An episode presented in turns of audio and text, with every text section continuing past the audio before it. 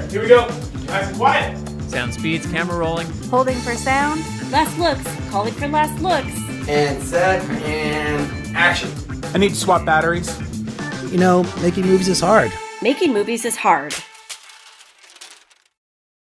Welcome to Making Movies is Hard, the podcast about the struggle of being an independent filmmaker. I am Alrik Bursell, the founding host of the podcast. I've been crewing up on sets for over 10 years. I've made dozens of films, uh, shorts and features, either as a producer or a director, and I'm just finishing up my very first feature as a writer director called The Alternate. I'm Liz Manashil. I'm a writer, director, producer with two features under my belt and a third one. You know, maybe it'll happen at some point. Who knows? Um, I am also a former film critic, a current distribution consultant, and I used to manage the creative distribution initiative at Sundance. This week, we have filmmaker and director Chelsea Christer on the show to talk about making her first feature documentary, Bleeding Audio, and the journey to getting the film made and how she navigated her festival journey to land at Slamdance and actually win the George Stark Spirit of Slamdance Award, which is super awesome. Uh, we also talk about why Chelsea made a documentary over a feature fiction feature and how she plans to make the leap from documentary feature to fiction feature director. We're going to jump right into the interview, but don't go anywhere because we also have director Leena Pendharkar, Pendharkar, Pen, Pendharkar, maybe. I don't know, on the show to talk about her brand new short film called Awaken, starring Parminder Nagra of ER fame, and oh, of course, we all know her from Bend It Like Beckham, which she was amazing in, of course. And we will also do another installment of the You've Got Mail uh, segment and catch up on some uh, mail YouTube comments as we normally do. But without any more pontification, here is our conversation with Chelsea. Chelsea, thank you for joining us. Can you give us the elevator pitch for Bleeding Audio? Absolutely. So, Bleeding Audio is a music documentary that follows the rise, fall, and rise of the band The Matches. Uh, we use their story to dig a little deeper into how the music industry has changed in the new digital landscape, but also um, how the community that uh, music creates is kind of what's keeping our bands alive today. And how many days did you shoot the film? I literally have no idea um, a lot. We have 55 interviews that I actually shot for the film. I think like 38 of them ended up making the final cut, and then we filmed every single reunion show. Um, so so a lot. And then I filmed a bunch of stuff of the band uh, actually recording new music, and not a frame of that went in the film. So oh wow, bonus know, features, documentary stuff. Yeah, exactly. um, can you speak to the rough budget? And if just tell us what you can. Um, well, uh, I can get my bank account statement from like five years ago and tell you what the difference is from then and now. Um, but uh, what I will tell you is that we did have two Kickstarter campaigns that were uh, successfully funded by the amazing community of Matches fans and uh, people who have followed me in my work over the years. And we raised, I believe, about $88,000 uh, through the two campaigns collectively. Wow. Um, how long did you spend working on the film from, you know, starting it to releasing it? So I would argue that the first uh, shoot for the film was March 4th, 2014. Um, that's when I was doing promotional videos for the band themselves and started to realize that there was something bigger happening. Um, but the actual first treatment I wrote in July of 2014, and our first Kickstarter uh, went up in August of 2014, and we started filming their reunion shows in November of 2014. And then we printed the final cut February 2020. Wow. um, there are so many sub questions in that um, that we will get to. I promise. Oh, I, I, I, why am I promising? I hope that we'll get to them. Um, how big was your crew? Um, well, a lot of it is, you know, crew of one. Uh, and often um, I would work with DPs that I've worked with over the years on corporate content. Um, I would say that there were three major contributing uh, DPs over the course of the six years that I worked on it. Um, and then a number of camera operators who, have, who supported me on days when my primary um, folks were unavailable. And then, uh, you know, there's two editors. Uh, we had a series of producers. Um, currently, the producer who helped me carry it across the finish line and also helped carry me across the finish line uh, is Aaron Persley. Um, so yeah, Wow. a mix. I have a sub question I'm going to ask about Yeah. that. Is We can't on ask your the big questions yet. I What are have to ask a sub question. So, on your biggest day, what was your biggest crew? Oh, three That's germane. people, four people, Three? maybe three or four people. So you didn't have like four cameras shooting the shows or anything like that, and all this stuff. No, it was usually just one Wow. camera guy and me. I um I um I also shot a lot of the documentary myself. Wow. Documentary filmmaking. Yeah. Oh. I had to ask this question. Damn. Yeah, okay. Compared to all the other projects you've made, how difficult was this one to make? Um uh, uh, is there a scale? Is there like a, Yeah. a scale of It's a definite binary system, of course. um out of all the projects that I've ever made, this is the most difficult thing I've probably ever done in my whole life is get this thing done. it took six and a half years. So, Wow. you know. Nice. Um, I want to know what you th- like. What in? I'm. You've said this like 30 times. I'm sure everyone is going to ask this question. um, you were shooting promotional material for the band. You realized there was a bigger story. Why did? What gave you the confidence that there was something bigger that was worth investing time and energy into it? Yeah, that's a great question. Um, you know, these guys are in my inner circle. You know, I've known them for a really long time. So I knew them all as characters. And I feel like when you're a filmmaker, you kind of distill all the people in your life down to characters because you know you're stealing parts of them for stuff that you're writing anyway. And so I knew all these guys very well. And I always found them to be really compelling. And I just knew them to be really good humans. And I've always loved their music. And um, I thought that I knew their whole story. Um, and when I actually started doing these just promotional video interviews, I was just kind of getting like a rough retrospective of their career. And I've learned a lot more that I that I thought I knew. And um, and it was really just things about you know opportunities that had been presented to them, like the extreme amount of interest that they had had, but also I knew the end of the story also. So I was learning about this whole middle part um, that was that was something that uh, I just had never known, even as an insider. But also, I've always been compelled by how the industry has shifted for artists and comparing it to my own career as a filmmaker and kind of looking to the music industry as, oh, hey, those are the red flags. Um, and just kind of seeing how the music industry adapted, maybe not very well. And I felt like there was a bigger story to tell about a band I loved, about characters of these guys who I loved, um, while using that personal story to tell this bigger one of this sort of like beating drum of how the industry shifted and how that was a big contributor to what took them out in the end. Um, wow. Like the thing that I keep on going back to from what you said earlier is why would you shoot 55 interviews? That's a lot of interviews for a movie. I know. And that's the thing is I feel like I um the, the the biggest reason is because I thought I was telling two stories, right? I was telling the matches story and I was telling a story about the music industry. And I knew I had these two like uh, pie charts or Venn diagrams, if you will, of like people who knew the matches and supported their career, people who knew mu- who knew the music industry inside and out and could be, um, you know, validating present presences to like give that you know story weight and credibility. And i overlapped those venn diagrams and interviewed basically everybody instead of just focusing on the people in the middle. And what Oh. ended up happening in in the film is um honestly unintentionally um i i used just about all the interviews.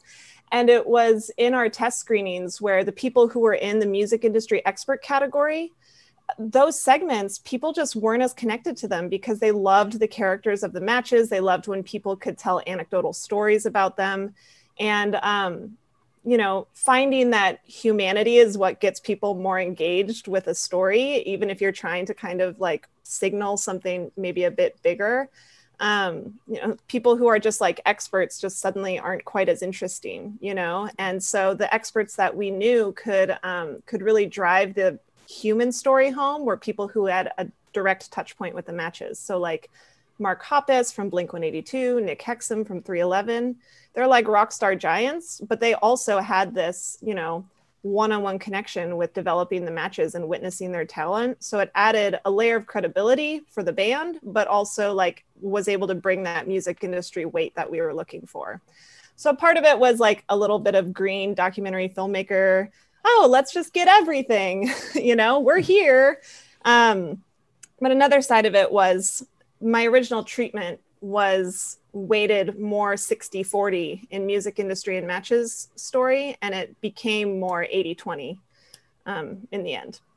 In matches favor. Yes. So this is your first feature am i right? And yes. okay. And um, did you think your first feature was going to be a documentary did you or are you because i know you're working on other things so i'd love to hear your perspective about genre yeah, I definitely did not think my first feature would be a documentary. I thought my first feature would be a narrative. That was kind of my trajectory. Um, you know, my first short was a silent narrative. My second um, was a narrative that I had uh, written and directed. And um, you know, I just naturally thought I'd move into scripted scripted feature. But at the time, I was actually doing a ton of doc styled work, brand documentaries, and mm-hmm. um, and other things that uh, gave me more of a comfort in the format. And so um, I think too, for me, I had just wrapped the, my whole festival journey with my short film, and I was in that post project depression, you know, where you're like, what, what am I going to do next? You know, what is my next project going to be? I fell in my lap in a way, and it was something that um, I knew that no one else was going to do it, and I also knew no one else was going to have the access to to be able to tell this story. And so it kind of felt like I became this this film's and this story's little champion and the torch holder along the way. so, how did you uh, secure your interviews for the movie? Was it all through the matches contacts, or did you have to like like you know reach out to agents to get people? Like, how did that work? So the matches provided me a spreadsheet of names and phone numbers and email addresses. Um, and I went through and kind of qualified a few of them and made decisions and cuts. Um, and then there were a few people who did require uh, like third party connections. But I'll be honest, like two of our biggest interviews, Cassadee Pope and um, Mark Hoppus, I like called out on Twitter. oh, wow.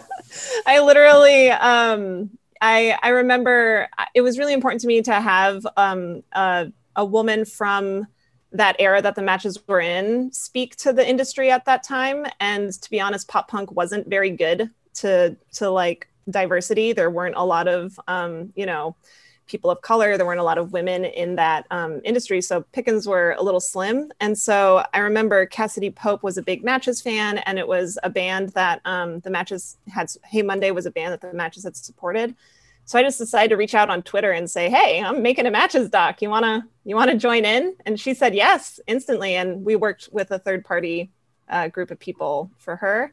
And then with Mark Hoppus, I did actually have his email, which is why it's really funny. I had to go through Twitter, but um, I had a few uh, people who had worked with Mark before who like helped boost my little Twitter response to him. and um, it took a year to schedule the interview, um, but he eventually he eventually got on board. wow. Can you talk a little bit about the festival run for the film and, and what that's been like? I mean, I know of some pretty exciting successes you've had, but no, thank you. Um, yeah, so um, we had our world premiere at CineQuest on March seventh, twenty twenty. Wow. Uh, it was an in-person screening it was also one of their last because that same morning they announced that they were shutting the festival down the following Monday, and it was a Saturday. Um, so our sold out screening ended up having a few, um, you know, people who didn't who didn't show. Um, in retrospect, 100% do not blame them.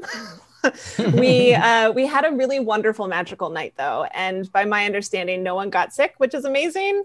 But we had this beautiful screening at CineQuest, and then afterwards we had a little secret show at a at a, a bar around the corner. Had the matches play, and we totally blew the minds of this um, uh, brewery that we were at. It was wonderful, and it was great.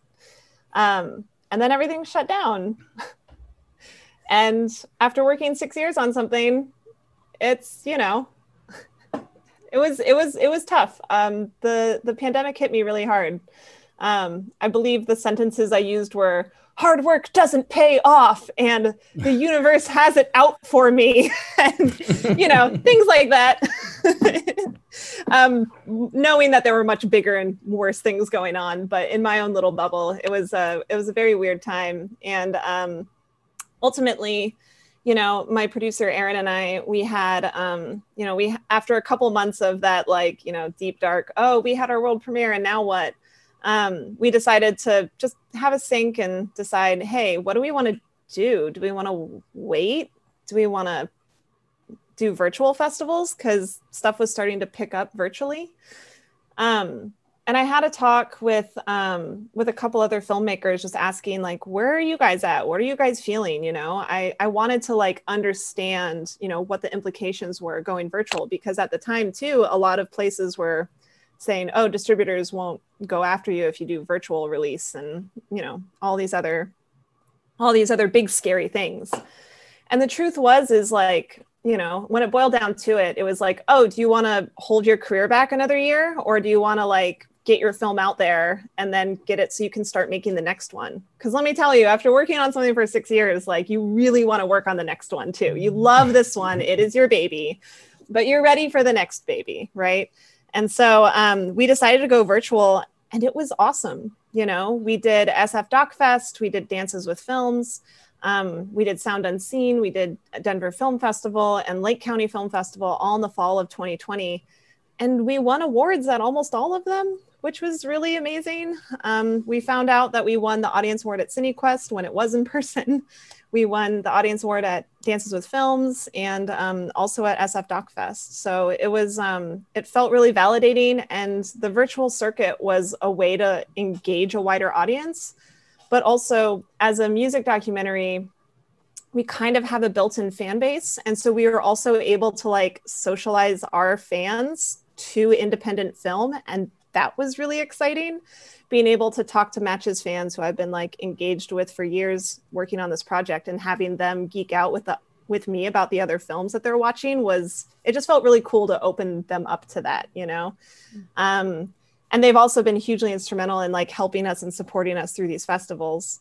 Um, and then we kind of thought, oh, what's going to happen for 2021? Do we wrap it up? You know? And then we found out that we got into Slamdance. And that was a huge, I mean, oh my God, like the dream the dream you know that's it's one of those dream festivals. And um yeah we did Slamdance and now we're kind of doing more festivals you won an award at Slamdance. We did. Uh, we won the uh, spirit of Slamdance award yeah. which felt pretty cool. Um and uh yeah we're just going.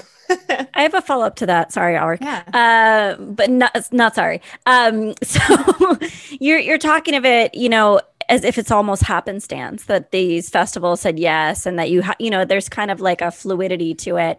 But did you strategize? Were you like, we're going to apply to this fest, we're going to start our festival submissions in this month so that we have the best chance to get into? Like, was there any kind of yeah? Tell tell me how how you built this festival list. Yeah, I mean, we had a strategy. And it kind of went out the window because like the festival timings all changed you know? Like mm-hmm. dances with films and sf doc fest that was going to be our like summer experience you know? And it became our fall experience. The denver film festival too like that was also going to be our like winter closing out thing you know? And so um yeah, like we kind of had to throw strategy out the window. You know, we had a bunch of festivals that we knew we felt like very well aligned with, and we were strategic in like where we submitted.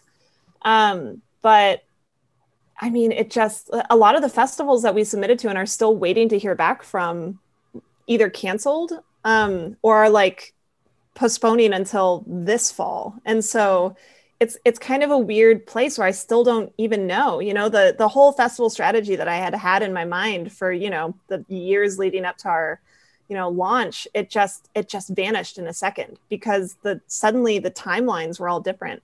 So it felt exciting to get Slamdance, but also felt weird because usually Slamdance is what kicks off your run, right. and it kind of came in the middle.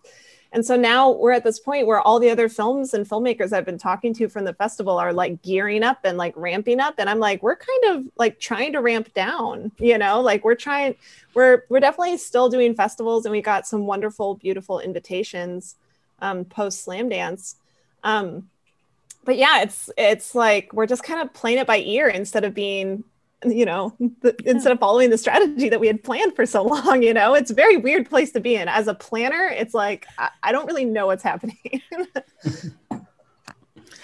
So, are you like actively seeking distribution now? Or are you kind of waiting for the festival run to end before you start like actually trying to secure a deal? um i don't know if i can fully answer that right now um, Okay. it's it's it's a little complicated, but uh, we we have had a little bit of interest, um, and we're uh, hoping to secure distribution for a fall release. Um, but we're kind of navigating a, a bit of a unique situation, and um, once that is uh, resolved, um, we'll we'll be we'll be able to kind of carry forward. but um, it it should. I'm actually- dying to know now. This is know, so I- vague that I'm like more I'm- curious. I'm really sorry. It, it, I literally like can't talk about it on a recorded thing, but I'm happy to talk about it afterwards. Um, but but basically, what I will say is, um, our goal is to have like a fall release, or um, right now we, you know, we're trying to figure out like what the landscape is. Right? Is because we keep being told by people in the know that um, all the studios are going to start releasing films in the fall, so it's going to be really competitive. So you want to try and get in on that like late summer, early fall release. Yeah. And that's something that we really want to do. But we also really strongly feel like our film deserves a theater experience. We really want to do an indie theater run where we can partner with the matches and do like actual live shows in partnership with a film screening. Um, we, you know, that has been a part of our, you know, rollout plan since the start. And um, also, the matches have started recording new music. And um, I would love to be able to release the film in partnership with a record release for them. I feel like strategically that makes sense for them and for us. And so, that happening in the fall might be a little premature.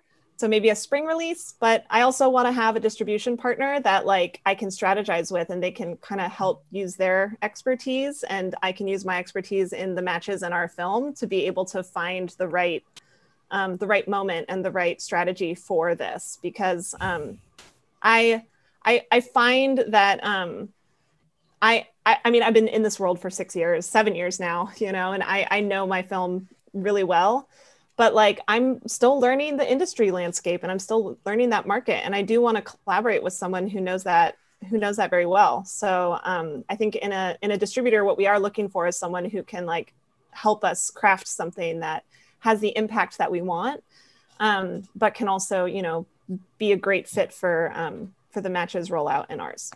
When that- you um, when we talk offline and you share all the good gossip that you're not sharing with us right now, I will also do a formal pitch to work with you because that's literally what I do is oversee distribution strategy. So whether we work together or not, you're just saying all these very exciting things because filmmakers never want to get involved in distribution and you're saying that your knowledge and your passion will only benefit the release of the film and I think that's a fantastic perspective. Yeah, I mean, I would love to just be leveraged. You know, I think that that's something that um, I, you know, I I care a lot about this film, and I also I really feel like the film's a conversation starter. You know, and that's and that's what I wanted it to be. Is you know, at first I wanted to get into the nitty gritty and the minutia of how the music industry has changed for artists and how we can, you know, help support our artists to have more sustainable, you know, lives, you know, because really this film exemplifies that it's like very hard for musicians to live a life, you know, and um, I, You know, of course, when you're filling out grant paperwork too, you get real in your head about what your impact plan is, you know, like documentary filmmakers have to know their impact plan. And i really you know meant it when i filled out those forms you know? Like i really do want to engage schools. I really do want to engage like nonprofit mu- music organizations. Like i really do want to do that rollout. And i would love to have a distribution partner that wants to work with me and like you know challenge me but also like you know utilize me you know? Like i i'm you know i've been this film's biggest advocate from the start and i don't want to be like you know i don't want to have tentacles and everything but i definitely want to be leveraged you know and i feel like that's that's what's exciting for me about the film and the opportunities that it could present you know long term. So yeah So, it sounds like, although you've been working on this thing for six or seven years, that you're ready for another two years. That you don't seem to, you know, be because a lot of the filmmakers are like when they're done with something, they're like, okay, next thing. But you're like saying, oh yeah, I'll put in the time, I'll do all the distribution stuff. So, I mean, are you are you trying to work on your next project at the same time as you know seeing through this distribution? Are you going to stay focused on uh, bleeding audio just until it's like all wrapped up? I I would love to do both. You know, um, I haven't been just working on bleeding audio. I've been doing a lot of writing in the background. You know, and um, I have three three feature films in various stages of um, you know of completion uh, the screenplays in completion that i would just love to actually do next you know and i also feel like after working on a documentary for this long like i'm just ready for something that's a little more grounded a little more controlled um, a little more you know scheduled is what I'm looking forward to. And knowing knowing a schedule, like I, I know my I, I, don't know, I know that I'd be able to support bleeding audio and distribution and be able to fit in time for my next project. You know, for whatever whatever it is. Well, um, I want to talk a little bit about um, leading a sustainable career. I think you spoke to the fact that you've done some commercial directing, and then also I'm sure that you're getting some festival fees from Bleeding Audio, and there's kind of culling together all these things to fund development and pre-production for your next project. Can you talk a little bit about how you can lead a life where you're making art um, for a living?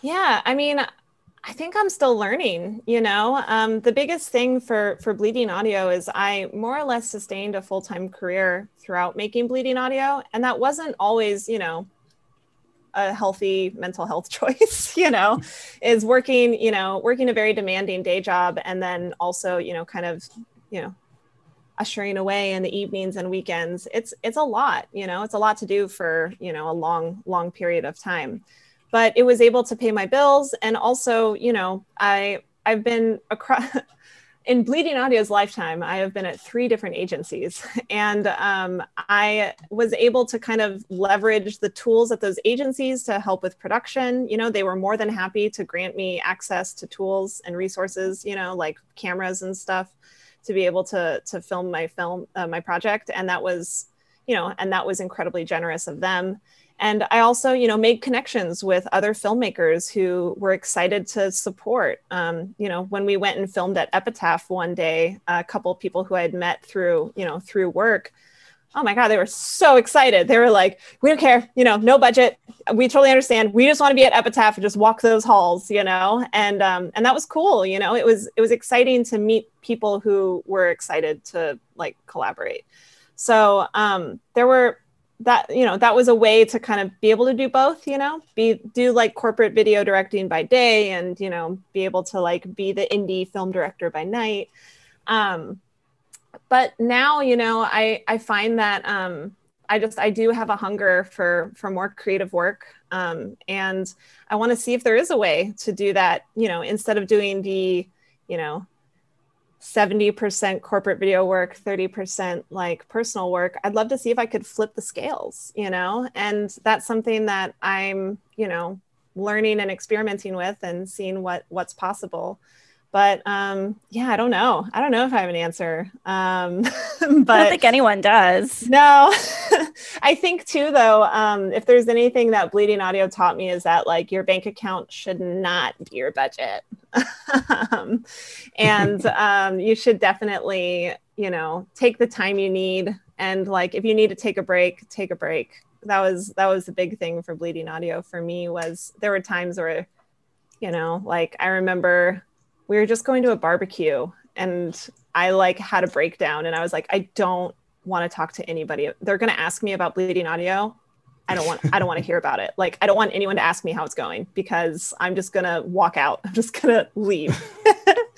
you know, and I felt like that was a moment that I realized I was like I think I need to take some time from the project for a bit and like kind of recharge my my love of it and uh and get back to it. So, I think like balance is a thing that, you know, no one I don't think anyone has it perfectly in place. And it's something that you kind of got to learn for yourself over time. And i'm still learning. So you said saying over the time of Bleeding Audio, you were at three different agencies, but were you always a full timer, or did you have times where you were working as a freelancer as well? Um, there was uh, like a one and a half year period in that window where I was working as a freelancer, and that I'm was the this- healthiest balance with Bleeding Audio Oh, that I had actually. Um, interesting. because I was able to dictate my my time on the project, and um, that's something that I was never able to do as a full timer. But also, once we were in post production, it was way way easier to like allocate time after hours and on weekends.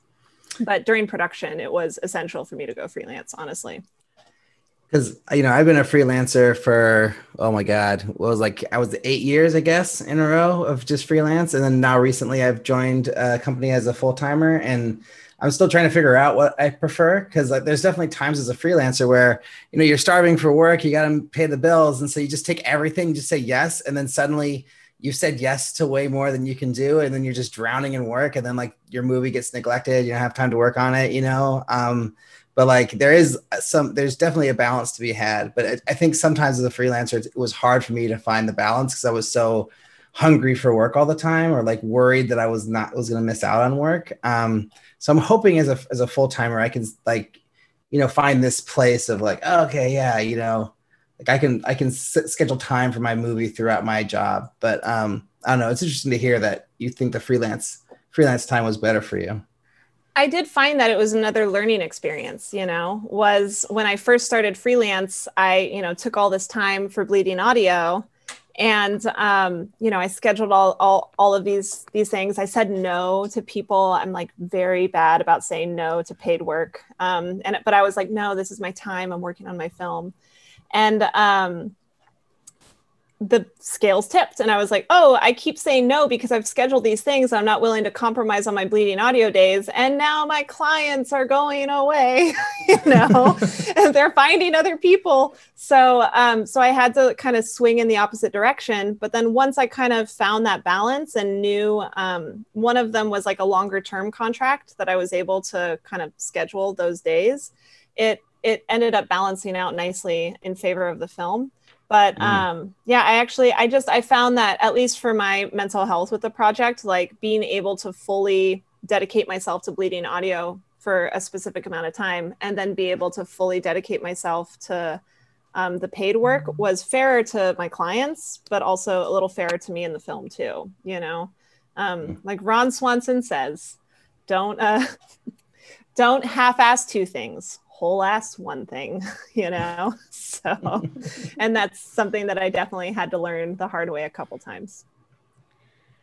Well, then what's the plan? You kind of alluded to this earlier, but what's the plan of attack for the next projects then? Or uh, what have you learned in terms of workload? And I know we again said there's no such thing as balance, but that you're going to apply for the next project. Yeah. Um, so I'm hoping to take some time for myself. Um, I'm kind of wrapping up this one last project and um, uh, for, for a full time gig, and I'm transitioning into freelance. And my plan is to honestly take a couple of months to recharge because I'm very burned out. you know, I kind of feel like I'm finally at the end of this marathon race for both like my film and like working full time. And I'm very, you know, I'm also very fortunate because my husband has a full time job and we do this thing we call it baton passing where like one person is the you know primary provider and does the work and the other person gets to work on the dream for a little bit and then we sort of like switch batons back and forth That sounds so nice. oh my God. Please convince my entire family to baton with me. it's uh it's it's very i feel very fortunate um he's an artist also he does um he does painting and he does concept art and so um it's it's a very nice situation and he's a wonderful human being um but uh right now i'm kind of like handing the baton back and um and i'm hoping to just take some time to just relearn my writing habits right now i, I find that um my writing only comes in bursts because I'm like pent up and I just sort of like explode on the page and get everything down. And it's not very good, but at least it's on a page. And then I'll just kind of run away from it. And um, I basically, my practice over my break is I plan to like create very defined writing habits and writing times so that when I re enter freelance and re enter the working, you know, you know working either full time or probably freelance um, i can have that habit kind of embedded in my soul again so that i actually can you know meet my goals that i have for writing because by the end of this year i really do want to be in pre-production or plan or be in development you know for um, for my next project. And um, i feel like you know at least one of the screenplays i have it's very achievable. Um, another one is maybe a little more ambitious but has um, a bigger name attached to it. So it you know might be able to get more support. So you know it's it's uh i don't know you know like i'm i'm hoping to um be able to present a slate and just you know be able to get some more support but um yeah i'm just i think right now like just coming to the end of this road uh, you know i need to like reconnect with my creative self a little bit and then you know carry on in in a in a, in a way that um is more sustainable than what i've been doing Do you think that like after going through this whole process of bleeding audio and like getting into these film festivals and winning these awards that that success is going to help you get your next film made? I don't know, honestly. I hope I hope it it helps, you know. Um I I remember um you know, I was I've been essentially a director on Bleeding Audio for 6 years and I remember trying to pitch at an old company to like direct a project instead of just produce it. And they're like, "Oh, well, we don't see any directing experience." And I was like, I, I like I I have this feature film that I've been working on for five years. And they were just like, well, it's not done. like, but okay. And Yeah. so it, it's this, um, you know, it's this thing where I just feel like the validation that it takes to get people to believe in you is just kind of hard, you know, like, oh, okay, you have awards, but it's just one film, right? Like it's just one, you know, where's, where's the other stuff that we need to see? And so I think for me, it's going to be about diversifying and just like actually taking the time to like make that short film that I wrote, you know, three years ago on a weekend somewhere and just, you know, strengthen those muscles again. Cause I feel like my head's been so down into bleeding audio. And honestly, I think I forgot your question, but like my head's just been so like in the ground for bleeding audio that like I just haven't had a chance to really, you know, stretch and and show other skill sets and be able to kind of prove that I can go back into scripted because that's the other kind of hurdle I feel like I'm going to be dealing with is, um, you know, I told people like, yeah, my next film is going to be like a, um, a narrative, a scripted feature, and they're like, oh, aren't you a documentary filmmaker? And I was like, I'm a filmmaker, you know. so I don't know. I, I hope it. I hope it helps, but um, I don't know. A lot of people have awards. A lot of people have been at these film festivals. It's competitive, you know. So I just hope that my voice, you know, can be can be heard. You know. Um, yeah. I don't know. Maybe that's a little dark. no, it's great. It's a very honest answer. I love it. So think we need to move to our final five questions. One more question Aha! Before we knew do it. Um, so, uh, you just mentioned that you had a, an actor or, or a name attached to one of your scripts. Can you talk about that? Like, what I, you probably can't say who, but um, how did that come about? Um, basically, um, it's a it's a musician, um, and uh, he and I have been friends for a long time, and um, he he and I like kind of reconnected through Bleeding Audio, and um, it's a story that he really wants to tell. It's a story I'm very interested in telling, and so we're kind of collaborating on this story together.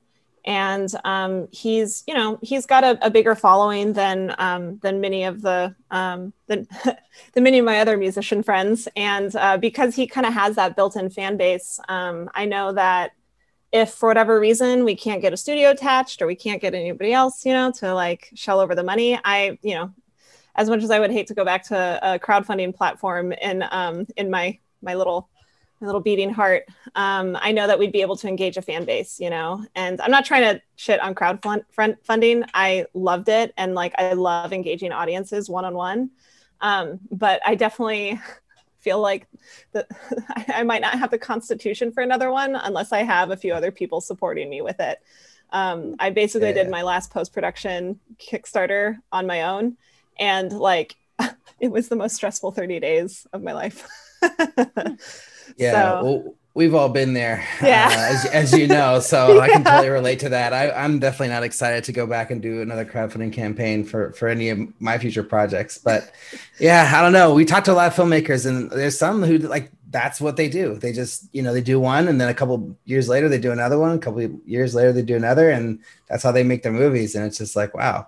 It's crazy that they're able to do that consistently because I feel like the well dries up at some point, right? You know, like you think it would but i feel like um, especially with what Seed&Spark is doing is if you think about it you know people who go and see movies are fans of whatever is on that screen you know? I feel like very rarely you go and see something unless you're like oh that has so and so in it. Oh that was directed by so and so and i feel like with you know the democratization of all these art forms music and film like there's a really interesting like one-on-one connection that you can have with your filmmakers and your musicians. And filmmakers it's a little more foreign i feel like to a general audience. People don't really understand that they can actually support an independent filmmaker and like have that one-on-one connection that they would with like a musician or an artist. But i feel like it's becoming more socialized and i think that's what Seed&Spark is is actively working towards you know is like getting people to become fans of independent filmmakers who can who can do that who can like come back and be like hey i'm making another film. And people are like i liked that mm. last one. Let's do that again you know?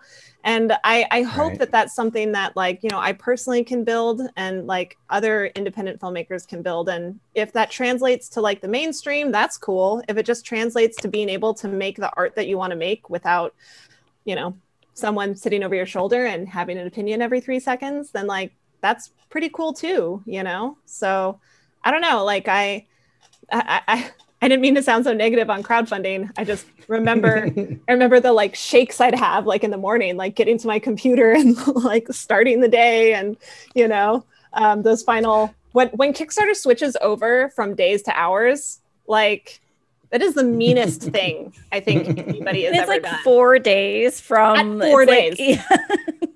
it's insane. It is literally, it is just mean, honestly. like for those of us with anxiety, it is so horrible. But um, but honestly, like I don't know, I've I've had a great experience connecting with people through crowdfunding. So I'm not opposed to it. I just would would would like it not to be the only option. All right. Final five questions. Uh, what's the first film you ever made, and how do you feel about it now? Oh, um, I guess the first what I would consider a f- film that I ever made was called "We're Just Like You." It's like a. Uh, it was written by um, someone who was a teacher and a friend at my film school. It was basically about a female ser- serial killer, and um, the script was originally about how she just doesn't understand how to connect with people except through murdering them and it had all this dialogue and everything. And um, i'm not like a horror film person. And um, but i did find this idea of a woman like serial killer but also someone who fails to connect with living people and can only connect with dead people. Very interesting. And i wanted i was like challenged with making it beautiful. So Mm. i'm still proud of it because it was honestly the first time i ever explored being a director. I you know originally really just wanted to be an editor. Um, and uh, i loved the whole process like through and through. So in a way i love it but i also look at it and i'm like oh that's just not me. Like you know um, i'm not you know gory horror movie director but um, yeah. Sorry it's a long answer. No, it's great. Um, what's the best filmmaking advice you've ever received? Um, oh my gosh, there's I could go a few different directions, but I will use this one. The only people, everybody who you see who's successful in the film industry, the only difference between them and someone who's not successful is they didn't quit. And that to me was like not advice, but it was a one liner that was like, oh, that's true because it's hard. it's really hard. I I love that. That's perfect. Uh, do you have a goal as a filmmaker? Oh, it's like just vague enough of a question to really hard. Um, I I do. Um, I have always looked up to a lot of uh, directors. One in particular was Lynn Shelton. Um, I thought she was an amazing director. Her passing made me cry a lot. Um, but what I loved most about her and her films was just how she managed her career. And so, really, my goal is to kind of mirror that career that Lynn Shelton had built for herself, which is being a TV director and only directing the movies that she wanted to make, the ones that actually she wrote or the ones that spoke to her soul, you know? And that's my goal as a filmmaker is to, I'd love to have directing TV be my day job. And I'd love to be able to use that job to make movies that I love and care about. Nice. If you could go back in time, what's one piece of advice you would give yourself? oh, there's so many things. um, hmm.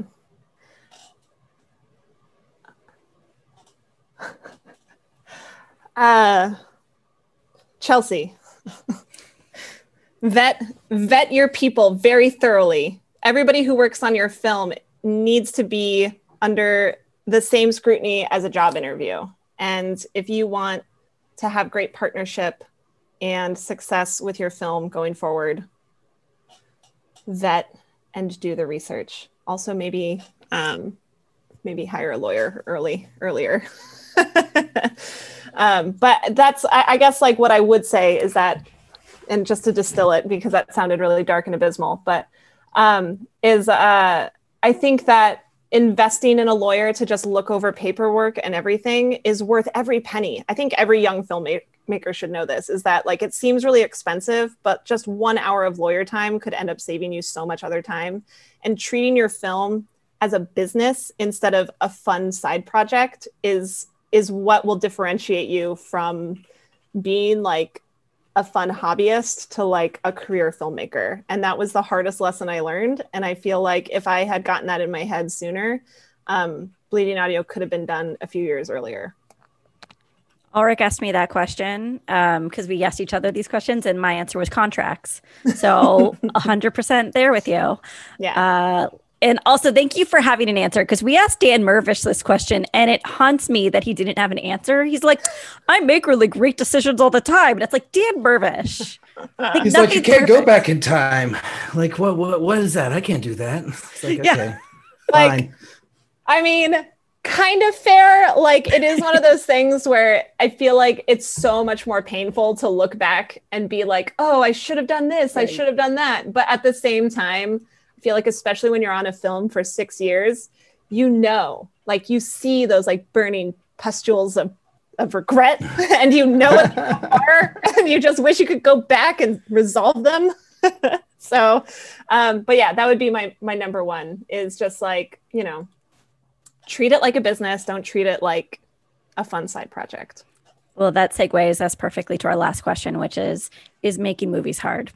It's so fucking hard so hard. I um the the thing that I've been saying in a lot of interviews, um, people ask the question, "What did you learn about yourself in this process?" and um, my answer is like I learned why people quit. Like I I 100% learned that. Like it's it's really hard, and there are some really really dark days that can happen when you're working on something that you love. But like the good days outweigh the dark days, you know, a hundred to one like I, I mean, there were days where you know that feeling when you're like, oh, this is why I'm on this planet. Like there were so many no. I don't know that feeling. Please describe it. well, it was just, you know, like interviewing interviewing people on this film or having moments where um, you know, your conversation opened up somebody else to learning something new about themselves or you mm-hmm. learned something that you found inter- interesting and you felt like you were creating something that could either help someone or just like tell a story that you just felt needed to be told. I don't know. Like they're just those days that just at the end of the day, I just felt, ah, I did the thing I was supposed to do today. You know, like this is the thing that I'm supposed to be here for. And those days were so good. And they, ah, just, it felt so amazing. And um, those days outweighed the bad ones um, in weight, even though there were many more bad ones and there were good ones. But it was like, but I get why people quit. And I don't think it's a thing to be ashamed of, you know, like maybe you know it maybe you need to quit but like i learned that i won't quit and i feel like that's what made me understand like that making movies is really fucking hard but i love making them so much that like it's it's worth it because the other side is pretty great too if you can get there wow well said um, so where should people go to, to find out more about you? I mean, do you have a trailer for Bleeding Audio that people should watch? Do you have a Twitter account we should follow? Where, where should they do? Yeah, so you can find out all the latest about Bleeding Audio on our website, um, www.bleeding-audio.com. We're on all the socials, um, Twitter at Bleeding Audio Film, uh, Instagram, wait, no, Twitter, it's bleeding underscore audio. On Instagram, it's bleeding audio film. And then on Facebook, it's bleeding audio film. And you can find our trailer. Um, you can just find it on YouTube, you can find it on Vimeo. And um, we're still doing film festivals. We have a couple coming up in May. Um, I don't know when this is going to be released, but on April 18th, we're screening in a real life theater in Melbourne, Australia. Mm. Um, and uh, we're going to be at the Julien Dubuque Film Festival next week, um, April 18th through the 25th. And I'll actually be there for in person screenings. Wow. Yay! So excited. like the last movie I saw in theaters before the pandemic was mine, and the first one is going to be mine. And that feels really weird and kind of like narcissistic, but I'm a little bit excited about it. wow. So that's awesome. Yeah, I'm excited to see it with an audience. Yay. Well, yes, congratulations on all the success. It's so, Thank so you. amazing. Thank you. It's been, it's been a crazy journey. Um, so this feels really nice and validating and it's just really humbling. You know, it's, it's like when you put your, you know, your little your soul into your art it's like they're just little horcruxes you know and just like people mm. just kind of you know are watching it and you just kind of want that energy of like an audience witnessing your art and having the conversation around it and it's just been yeah it's just it's meant a lot so i'm very i'm very grateful and very fortunate to to be where i am with this so thanks awesome but liz what do you remember from our talk with Chelsea? I remember all the stuff she told us after we stopped recording uh, that I told her I would never tell anyone. I remember all of that. Oh my God. Um, Teasing people. You know, I say this a lot, but I love the type of filmmaker that Chelsea is the one who, you know, makes the film come what may, takes on different roles, figures it out within her work schedule, even if it takes several years, and is like personally connected to the subject matter. So I just thought she was like a perfect guest for what we're trying to do. Oh, that's really sweet. She'd like to hear that. Um, she was great. I love Chelsea. I've also been working with her for, uh, I guess I, I worked on it with her on a project in December. So I got to know her through that. And she was talking about her movie, and I was like, oh man, you got to be on the show. So it took us five months, and we finally did it.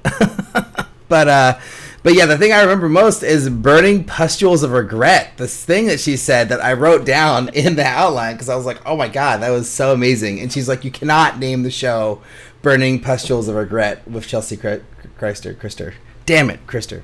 Um, but uh, we might do it anyways. We'll see. We should just do it. yeah, like we should totally ignore the fact that she said don't do it. Um, no, I remember just her journey. Like I think that was really interesting to hear about like like how she came to making the documentary and like how it evolved over years. I thought that was really interesting and sort of I think kind of typical of documentaries. Like they don't they don't end up what they started as, which I think is so fascinating about them. Um, and yeah, just hearing about her plan and like what she's going for in the future and how she wants to utilize uh, the making of the movie into making features, which it sounds like she's already doing. So that's um, it's really cool. So I, I can't wait to see what she ends up doing next, and I hope you guys get a lot of this episode because because I know I enjoyed it a lot personally. Um, but Liz, get shorty. So you make movies, huh? I produce feature motion pictures. I got an idea for a movie. Uh, this week on Get Shorty, we have a brand new short film from Leena Pendharkar called Awaken. And here's Leena to talk about the film. Hi, my name is Leena Pendharkar, and I'm the writer and director of the short film Awaken. I made the short film Awaken to explore a mother daughter story about caregiving and how Alzheimer's affects a daughter who is trying to help her mother. I wanted to tell this particular story because I have a family member who has Alzheimer's and it's definitely very challenging. Awaken is about a short moment in time where Rocky, uh, who is in her 40s, is really struggling to kind of stay above, keep her head above the water. Her job is really stressful. Her marriage is crumbling and you know she's lost her support system because her mother has alzheimer's she has a very brief moment with her mom where her mother remembers something from her childhood and it's sort of like this moment of connection for the two of them. And i really wanted to explore what that's like just to, to lose somebody but to have this moment of connection. I came up with the funds for awaken through a grant program at loyola marymount university where i'm a professor. So um, that was really helpful. You know i've made independent feature films to low budget indie features and I'm always pushing myself to make new content and new material. And short films are a really good way for me to do that. I made Awaken to work with the actress Parminder Nagra to tell a story about Alzheimer's in the South Asian community. I think in a lot of Asian American communities, we don't talk about these issues enough. They tend to be sort of closeted and not discussed. And I think that I really, really wanted to make something where the the complexities of caregiving and the difficult choices uh, that people have to make are really explored. Um, and in terms of my career, yes, I'm always trying to just push myself to direct new and interesting things. And I do have a feature that's based off of this short, but I really wanted to make this as a self-contained short film that told a very specific kind of story. Now that it's out in the world, well, I had you know Awakened screened in a number of film festivals last year during the pandemic. And while it was a little bit difficult, it was also kind of great because the film played in online film festivals. And I do feel like it got a lot of views, and there were a lot of very interesting panels and forums that I was a part of, especially around caregiving, caregiving in the Asian American community, dealing with Alzheimer's or care of an elder one, and being on those panels and really getting to talk about the issues during COVID 19 was really, really meaningful for me. It was a really great experience. And I'm really excited to now distribute it online so that other people can come and watch it and share it and discuss what the film is about. You know, I think in the edit, I did, in terms of Awaken and what I might do differently, I I don't know if I would do anything differently. You know, I did the best that I could, and I think that in the edit there were some changes that I made, but I'm really proud of the performances that we were able to get um, working with Parminder Nagra was just such a amazing experience. She's really quite the legendary actress, and I'm I'm really, you know, and working with V Kumari and Seamus Dever and all the other actors and cast and crew. I was proud of what we got and really felt excited to put it out there. So. Thank you. So, um, this was a really interesting one for me. I watched it twice. I watched it when I first was sent it a few like a month ago, and then I watched it again today. And um, you know, I thought it was shot really well. The production value was very high. Um, and I guess one of the things that, that struck me about it is it's so heavy. It's so like, like, um, just dramatic and emotional. Like every moment in that movie from the start to the end.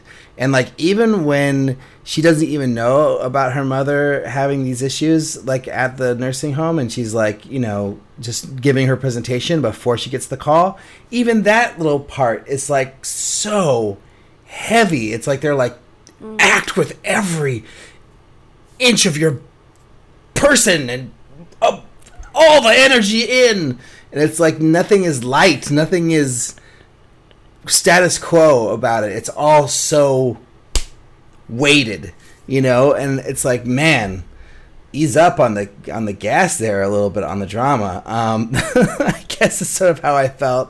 Um, I also didn't really feel that it was. It seemed weird that the son and the husband left when the mother came for one night. You know, I thought like, you know, maybe this has happened before, maybe it hasn't, but I feel like the instant like reaction for the husband to be like, we're going to my my brother's house. Uh, you know, you're on your own with this. Seemed a little cold and a little like, really, you know. And and my my uh, my mom took care of uh, of her mom, my grandmother, when she was sick, and it was it was different. It wasn't. It's like my grandpa had something that was like dementia, and then my my grandma had like um, arthritis, like severe arthritis. So it was like two different separate issues, you know, but you know, similar kinds of things. Um, so yeah, and my dad was there the whole time, and he never was like, "I'm gonna go get a hotel room." Anyways, but eh, you know, whatever, that's fine. Uh, and then you know, I didn't find it really believable at all that she found her mom so easily at the end. Like, like she she like was gone for you know hours. And they didn't necessarily seem like they lived close to the beach. And she, we see her in a couple different places, and then we finally see her at the beach, and she just finds her mom. It's like after losing people like like like losing a cat or like not knowing where someone is it's like like even like trying to find someone like a, like an animal after a block or a person after like six blocks or something would be hard not let alone however long that was. So that just seemed a little unbelievable to me. Um but yeah i mean you know again i just i don't know. I think it was over the top drama wise um and those parts didn't land with me. But uh you know and i also thought the ending where the sister called but she didn't pick up was like they made it sound like seem like the world was ending like on the, with the music and the heavy the weight it was like whoa. Like and i and i you know i listened to what she had said and she like oh she was going for for trying to make it like a thriller and trying to make it like hmm. really like this like not just a drama but more like a genre film. And so i i can see where that was coming from but in the end it just felt like you know that didn't land with me so well. Anyway i don't know. So yeah not the biggest fan unfortunately of this one. Sorry Well, let me let's talk about this. So, um, I I know Leena. br- br- le- I don't know her very well, but you know I know of her, and she's very sweet and smart, and a great filmmaker. Um, when I saw the short, I was like, oh, it it didn't work for me. Um, but I thought, oh, you know what? It what does work as as a proof of concept. If these are just snippets of a larger project that she's trying to get off the ground, then this does make sense because nothing is solved. There's no catharsis. There's a lot of uh, background information missing. Um, you know, whatever's happening with the sister is never really kind of illustrated outside of these phone calls. You know, it's like there's a lot of things that this short is stripped of. And I, at first, I was like really trying to make it work as a short. And I was like, okay, this seems like an experiment in not giving the audience what they want. That's really interesting. I actually kind of respect that. Like, in no way did you give the audience what they wanted the entire time. That's that's an experiment. Anyway, that's cool.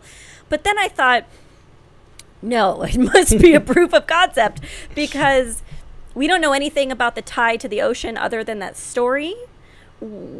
Why would she go back to the nursing home when um, the nursing home was the core of all the problems? Are we basically saying that the main character is just going to walk away from her mother? Like, I don't know what it all means. And I think. I can't tell if it's purposeful or not. I think that's what I keep saying over and over again, Alrik, that I just am afraid of saying. Is it? Does she say anything about that in the video? Um, I think she was talking about how she was intending this to be a short from the beginning, and like she'd already made features before, and so this to her was always going to be a short, and she wanted to capture this feeling because she she had gone through or witnessed this sort of situation through um, a loved one.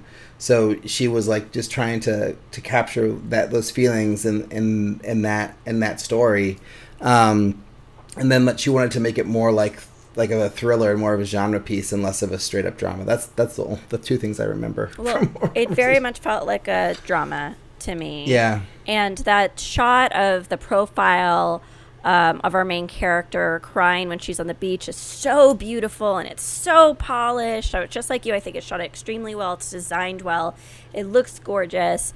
But for me, I need more answers. Like as an audience member, I just need more answers. I'm not every audience member, right? I'm sure there are many people who would see this and be like, I get it. I went through this. I know what she's going through. But I've never gone through anything like this. So I feel like there's a big block between me and knowing what the protagonist is thinking. And I have no idea where she is mentally or emotionally throughout the entire short. Yeah. Except for in that moment on the beach when she cries. It's so um, you know, it's so like like like it's so heavy and she's so like you know stoic. Stoic. oh yeah, exactly. The whole- the whole time. It's like you, you can't really read to how she's feeling and she doesn't really like when her husband decides to leave it, it's not like oh why are you doing this? It's more like yeah okay that's fine.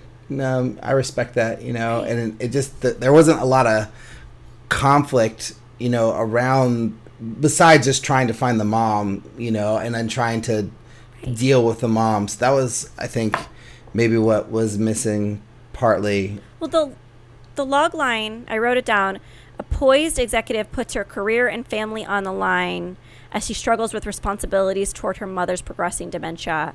And I just didn't think she was putting anything on the line. yeah It didn't feel like her family was at risk. It didn't feel like her job was at risk. So, and that's fine. But I honestly feel like this is a bigger story than what we saw. And I think maybe Leena is just too good of a storyteller to do this format. Too, she's too ingrained in the future world to really revert to a short because this just feels like it's a taste of something much bigger. yeah i mean i guess like you know if if she had left the meeting in the middle or like was like halfway through her presentation and then just Right. stopped like maybe then that would be different you know that would like be Or if work was calling her when she was looking for her mom and being like, "You better get back here soon," or something like that, right? Right.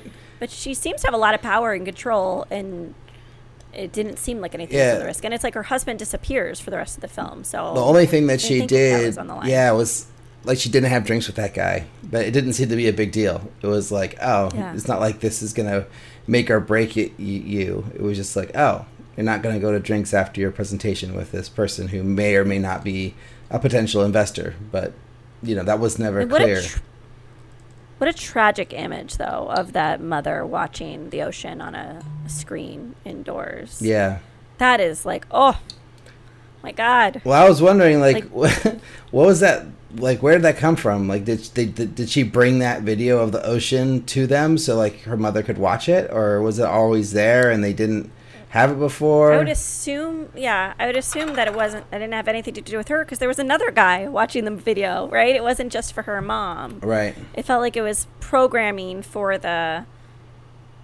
I don't know what you call that. The senior center, the caretaking Yeah. facility. I don't know what the, like the appropriate word. I guess now. if, it, if if it's supposed to have been that it was always there, then I wonder like why did she not? Why didn't she just go into that room in the first place, and just be calmed by the the, the beach, or did she need to be out to have that moment? I don't, I don't know. I guess there's lots of questions. Um, Yeah. but yeah, Yeah, yeah. I don't know. I think if there was some change in the character, I think that's probably what we're getting at. Is like there was no change in in the lead character from the beginning to the end of the movie, you know, and like if like there was a rough sister relationship in the beginning, and then going through this experience with her mom made her like try to connect with her sister more, then that could be like a little bit of a fulfilling ending. But instead, it was like, oh no, blo- no, ignore, you know, or whatever.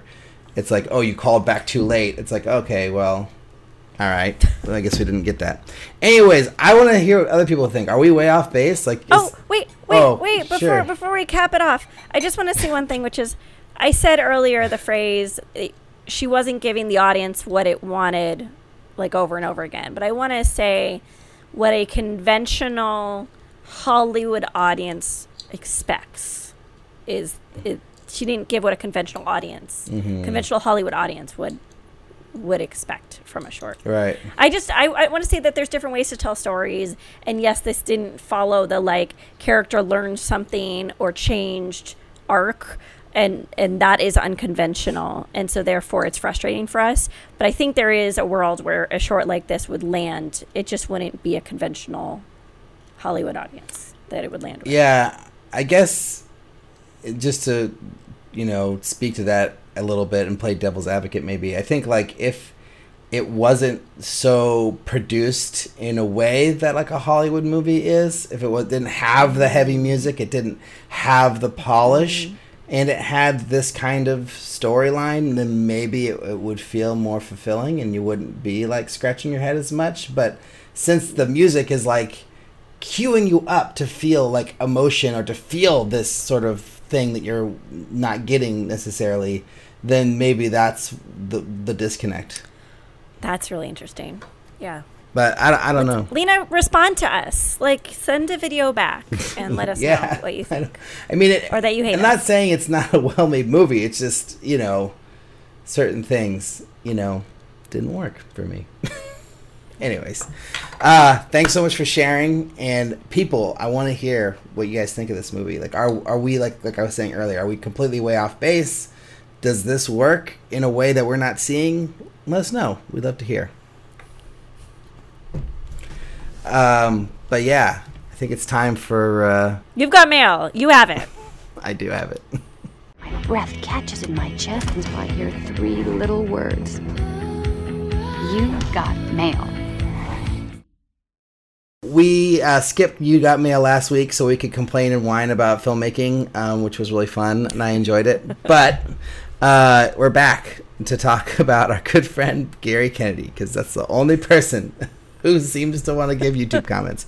It's fine. We love Gary. It's great. So on our uh, episode uh, with Andrew Carl- Carlberg, uh, Gary, Ken- Gary Kennedy says, the opening gas station scene in A Senseless Act was shot and lit so well. It's amazing what some haze can do to really bring out some texture and depth. I thought the senseless act was going to be the guy walking over to the Nissan Sentra and beating him to death. Once he said gangbanger, I just nodded to myself and said, "Oh, it's one of those." I love this guy. The 480p threw me off a bit too, but I guess back in 07 things were still being shot on tape. Amazing. then on our episode with Jim McGowan, Gary says, I can't find the short mirror site anywhere, but hopefully it'll pop up. And aren't you too fancy for dropping two episodes in a week? Um, I gave him the link to the short, and then he said, I didn't understand the short one bit, yet it completely kept my attention. And I'm fine with that. Such a well produced and polished short.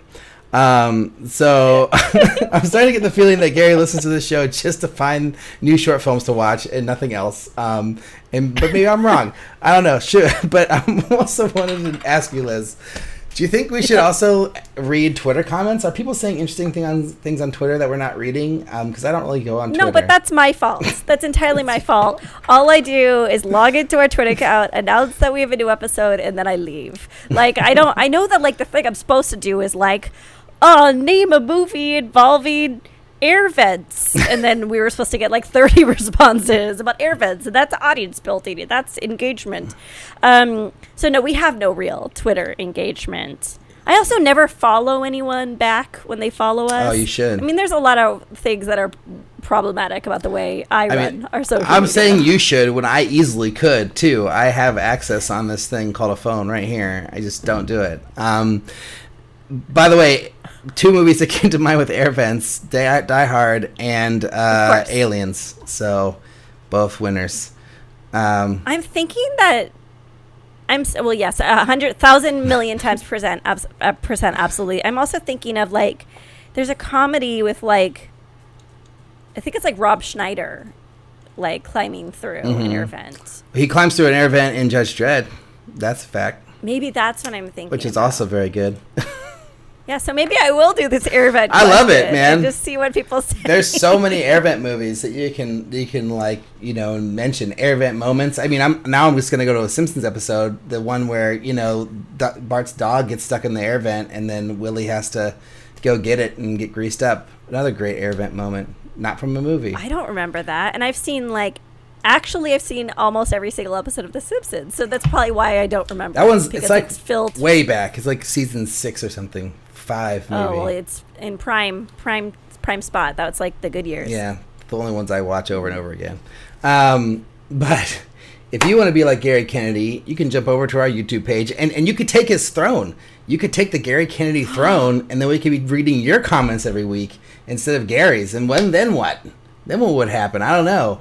I, I wonder how much Gary enjoys this part of the show. If he just likes us hearing his name over and over again, or if he doesn't care. But I don't know. You could be the next Gary Kennedy. All you have to do is type into YouTube. Done. Um, we actually now have uh, 222 subscribers on YouTube. Woo! Raise the roof. Can't wait till 250. That's be great. Um, you can also support the show on Patreon. Uh, www.com. www.com. Who would go to www.com? What a what a silly thing. Patreon.com slash MMIH podcast and give what you can. Thank you guys in advance. Um, if you want, you can also send us a question, comment, or suggestion to podcast at makingmoviesishard.com. We've getting, gotten things like, you know, uh, get shorty suggestions and, uh, you know, pu- pump, uh, pushes, pushes. Uh, what's the word?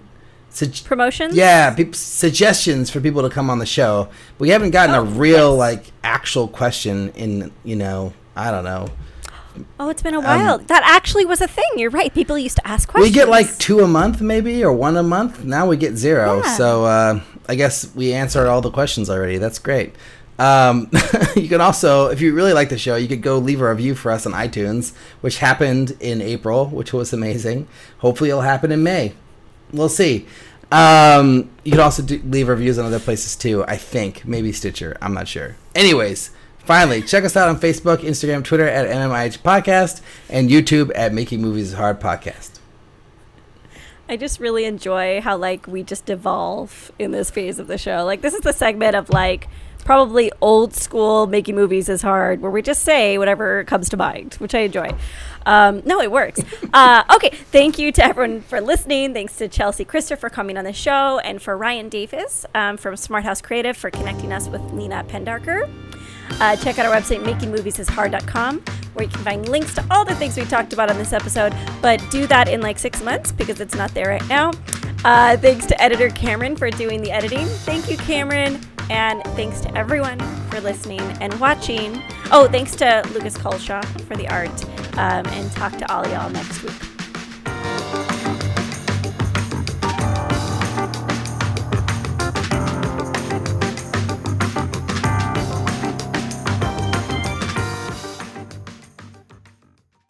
Leena Pendharkar, Har- Pendharkar, Pen Pendharkar, maybe I don't know. Man, should I say Leena's name again? How do you say? How do you say it? Say it the right way. Uh, and then so, uh, Cameron, I'm gonna make you do this, dude. I'm I'm gonna just stick it to you because I know you're edited. I'm gonna try ask you to edit this. Um, just drop this in over what I said earlier. Leena Penharker. Leena Penharker. Just drop that in.